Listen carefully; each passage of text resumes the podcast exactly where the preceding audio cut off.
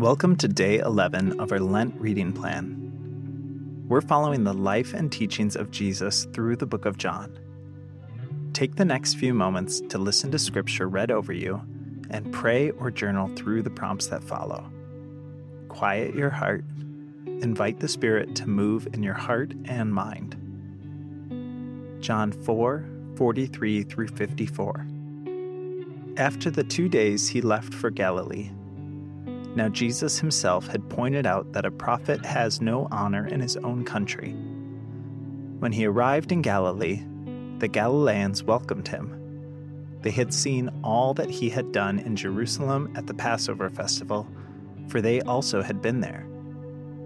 Once more, he visited Cana in Galilee, where he had turned the water into wine.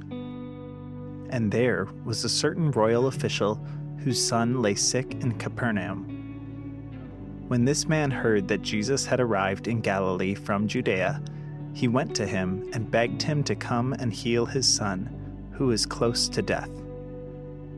Unless you people see signs and wonders, Jesus told him, you will never believe. The royal official said, Sir, come down before my child dies.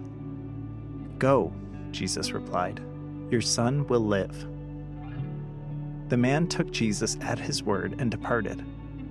While he was still on the way, his servants met him with the news that his boy was living. When he inquired as to the time when his son got better, they said to him, Yesterday, at one in the afternoon, the fever left him.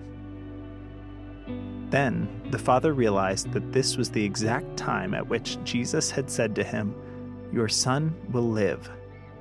So he and his whole household believed.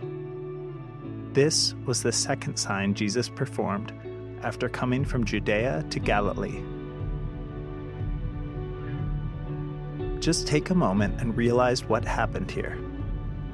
Jesus removed sickness and death from someone he wasn't even near.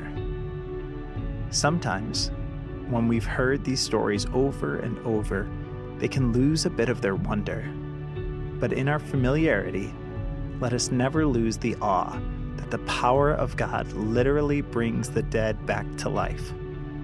That his very words and thoughts cause the tiniest molecules to rearrange and the largest storms to cease. Today, spend this time in awe of God. However, you best worship, take the rest of your quiet time or reflection time to do so whether that's listening to a playlist, journaling your prayers, or calling a friend to talk about the glory of God together. Receive this benediction for the rest of your day. God go before you to lead you. God go behind you to protect you. God go beneath you to sustain you. God go beside you to befriend you.